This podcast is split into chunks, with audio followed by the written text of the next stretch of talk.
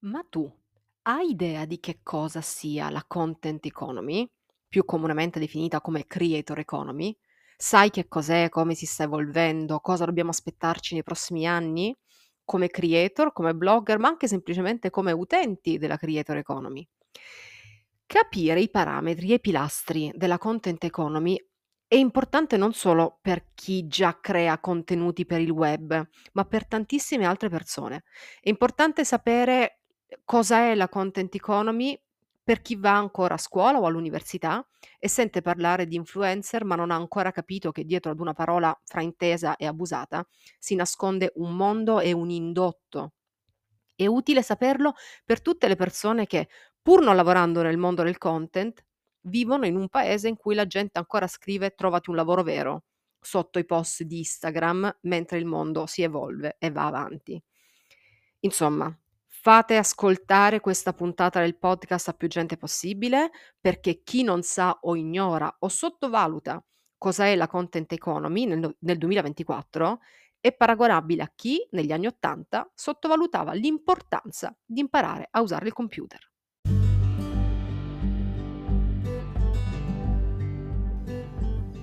Ciao, io sono Sabrina Barbante, blogger, SEO strategist e sono anche la tua blogging coach. Contente Noi è il mio podcast che parla dell'etica della creazione dei contenuti online, guidandoti nel mondo del blogging, della SEO, della strategia narrativa fino a parlare dei principali metodi di monetizzazione. Seguimi su sabrinabarbante.com, il mio blog, per leggere di blogging e viaggi, ma in chiave sociopolitica.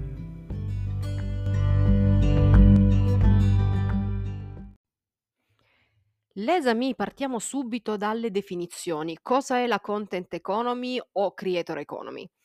Allora, la creator economy la chiamiamo così perché ormai nell'ultimo periodo è il termine più diffuso per parlare proprio anche della content economy. Ehm, è quella parte di economia che genera indotto grazie alla creazione di contenuti online. Diamo giusto due numeri. La creator economy, secondo una recente ricerca di NeoReach e Influencer Marketing Hub, ha visto negli ultimi tre anni investimenti per circa 800 milioni di dollari e il mercato della creator economy al momento si attesta sugli oltre qualcosina in più di 105 miliardi di dollari e i dati sono in crescita, cioè in soldoni, perché dei soldi stiamo a parlare. I creator hanno investito in strumentazione, formazione, eventi, viaggi, circa 800 milioni di dollari e hanno generato un giro di soldi pari a 105 miliardi. Ma chi sono questi creator che spendono così tanto e generano così tanti soldi? I creator sono professionisti, persone, quindi professionisti, che, persone che lavorano, che creano contenuti in modo individuale sulle piattaforme proprietarie come blog, siti o app personali o su pagine di, e piattaforme di terzi, come nel caso di Instagram, TikTok, YouTube, podcast, eccetera, basando tali contenuti sulla propria expertise e sulla propria passione oltre che ovviamente sul proprio carisma, universo valoriale e capacità di intrattenere. Ogni creator sceglie su quale piattaforma deve essere attivo per veicolare i propri contenuti, eh, non solo in base alle proprie preferenze, ma anche in base al proprio livello di expertise tecnica. Se sei bravo nel fare video, userai alcune piattaforme, se sei bravo a scrivere, ne utilizzerai altre, se preferisci e sei bravo nell'esposizione orale, ne userai ancora delle altre. Mhmm, quali sono le caratteristiche dei creator e del loro lavoro? Allora, uhm, primo fra tutti, multicanalità. Ogni creator di professione ha una sua piattafo almeno una sua piattaforma proprietaria, come un sito, un blog o un'app proprietaria appunto, e poi altri canali sui quali declina i propri contenuti. Instagram, TikTok, podcast, piattaforme di diffusione di video, long form, eccetera può avere anche più di mhmm, una di queste piattaforme, ehm, può aver può utilizzarle tutte, ne può utilizzare soltanto un paio, non deve essere presente ovunque, non è presente ovunque, ma sceglie queste piattaforme sulla base della propria preferenza, della propria expertise, ma anche sulla base di dove auspica di trovare il proprio pu pubblico target ideale. Una seconda caratteristica di un creator del lavoro di creator è avere una strategia e un modello di business. Cioè, non è che tutte le persone che usano magari anche con successo TikTok o Instagram sono dei creator, ma sono degli utenti di TikTok o di Instagram o Instagram. Diciamo che nella creator economy, ehm, il il uno degli elementi, ehm, che più ha portato a fraintendere questa professione è proprio che l'utilizzo degli strumenti della professione, ehm, fanno parte dell'utilizzo quotidiano sia dei creator che dei loro utenti. Cioè, se io ho il mio ta io sono un creator e ho il mio target su TikTok, i miei utenti target usano TikTok più o meno come lo uso io, ma ci sono delle cose che distinguono un creator da un utente di TikTok. Cioè, cosa distingue una persona che si diverte anche con successo a condividere video su TikTok, ma non ci guadagna e non ci vuole guadagnare, da un creator? Una strategia di business e si spera anche una partita IVA e un inquadramento fiscale. Quindi il creator ha una strategia legata ai propri contenuti che lo deve portare a guadagnare. Adesso vediamo anche come. Un'altra caratteristica del creator e del suo lavoro è la capacità divulgativa e la capacità di intrattenimento. Non basta dire e fare cose, bisogna saper divulgare il proprio segmento narrativo o anche semplicemente alcuni aspetti della propria vita personale, bisogna essere in grado di divulgare e di intrattenere. Infatti le piattaforme più utilizzate dai creator sono le piattaforme di infotainment, cioè informazione e, infra- e intrattenimento. E altro elemento fondamentale che ormai è il capitale più importante per i creator, ha una reputazione di fronte alla propria utenza. Se un creator perde il telefonino, ne compra uno nuovo e nell'arco di un giorno, un giorno e mezzo, tempo di fare tutti i backup, riprende a lavorare. Se un creator perde la sua reputazione, che è quello che lo lega alla propria community, potrebbero volerci anni per recuperare non solo credibilità, ma anche una certa dose di soldi. La credibilità è il capitale più importante per un creator e diciamo nella creator economy in genere. Se vogliamo il balocco gate è soltanto il più recente ed eclatante caso in cui si dimostra come la perdita di credibilità e una caduta d'immagine possa comportare delle perdite notevoli e anche un giro di boa nel proprio modello di business. Quello è soltanto la punta dell'iceberg. Um, un'altra cosa, eh, terminologica. Il semplice fatto che in pochi anni gli economisti stessi siano passati dal definire questo mercato content economy a definirlo creator economy, ci dice qualcosa di molto importante su come è cambiato il perno di tutto questo mondo econo- universo economico. Qualche anno fa il centro delle, della uh, content economy era il contenuto. Oggi sono i creatori dei contenuti e questa cosa la ribadivo anche nell'articolo e nella puntata del podcast in cui parlavo dei nuovi trend del blogging per i prossimi anni. Il contenuto è ancora fondamentale, ma senza la forte personalità del creator il contenuto è monco. Il creator, i suoi valori, il suo perché sono elementi fondamentali per creare la sua comunità di lettori e utenti affezionati. Ed è qui che si colloca quella che per noi blogger è la strategia narrativa, che oggi è importante almeno quanto la SEO. Io vi ricordo che su come costruire una buona strategia narrativa eh, ho scritto un manuale che è presente nel mio e-shop, vi lascio il link a questo, a questo libro nella descrizione dell'episodio. Ma adesso arriviamo ad una cosa che sono convinta interessa a tutti. Ma come guadagnano questi creator? Allora, per rispondere a questa domanda servirebbe un trattato a parte e non è detto che io non lo faccia, che io non ci costruisca almeno un articolo o una puntata, una delle prossime puntate del podcast. Uh, allora, per il momento uh, restiamo, restiamo, facili, andiamo a punti. Uh, un creator può guadagnare in tantissimi modi diversi. Ecco, io dico sempre che nella creator economy mh, il fine ultimo delle fonti di guadagno è veramente la fantasia e, e molto dipende proprio dal proprio modello di content business. Però diciamo che i metodi più comuni eh, attraverso i quali eh, i creator guadagnano, diciamo i metodi di guadagno della creator economy sono vendita di prodotti digitali, eh, vendita di servizi erogabili da remoto, ehm, poi ovviamente intorno a questi due tasselli si sviluppa anche tutto il mondo del nomadismo digitale, che è un altro trend che si lega alla creator economy, diciamo che è un elemento di lifestyle che è molto interessante nel mondo della creator economy.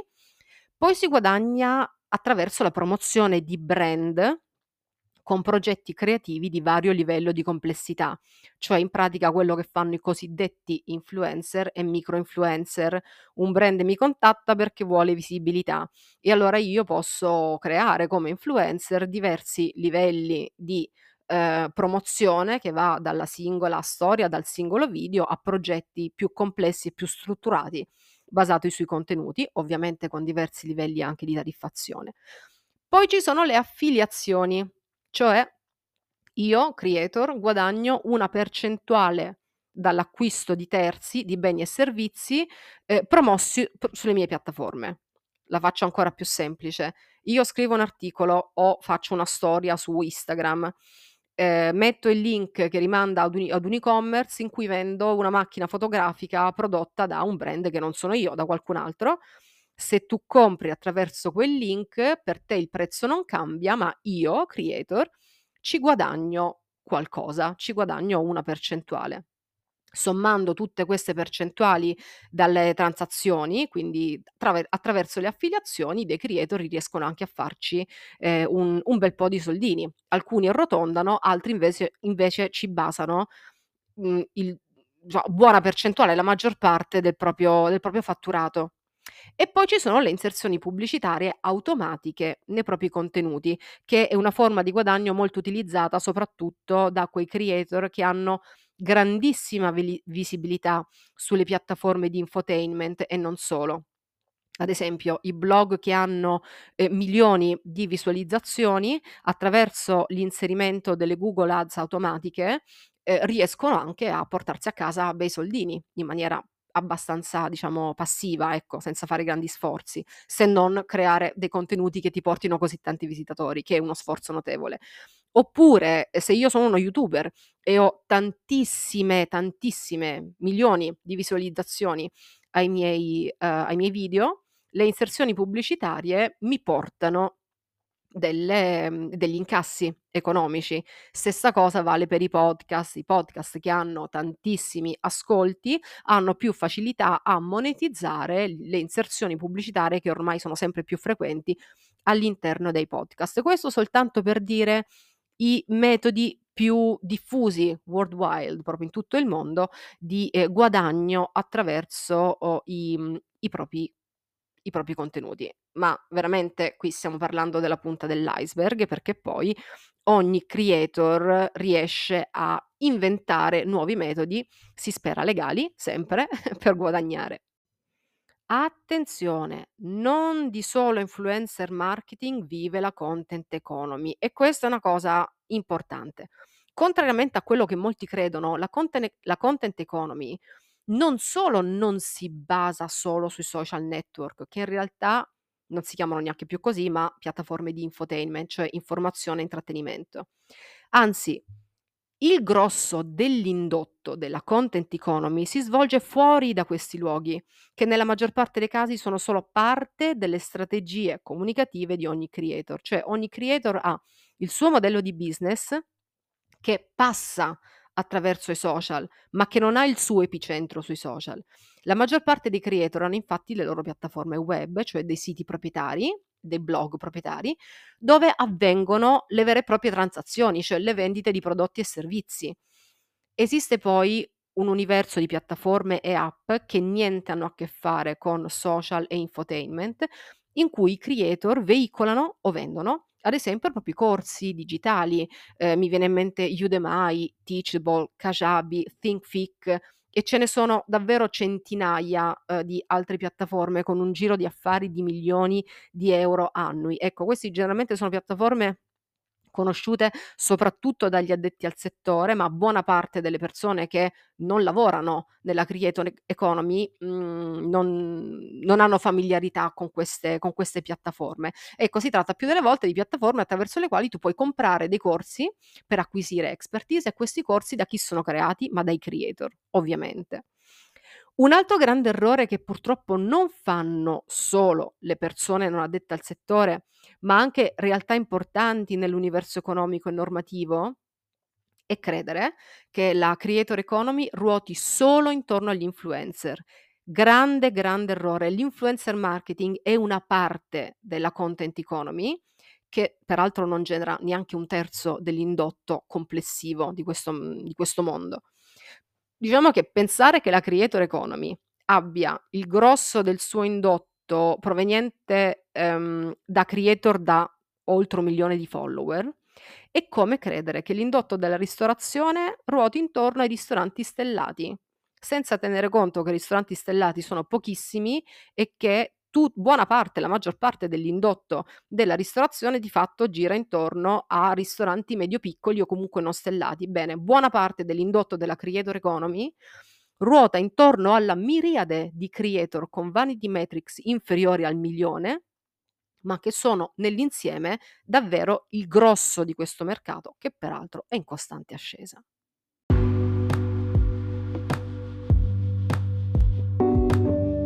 Mamò, la barbante, perché oggi ha fatto tutto stu spiegazzone sulla content economy?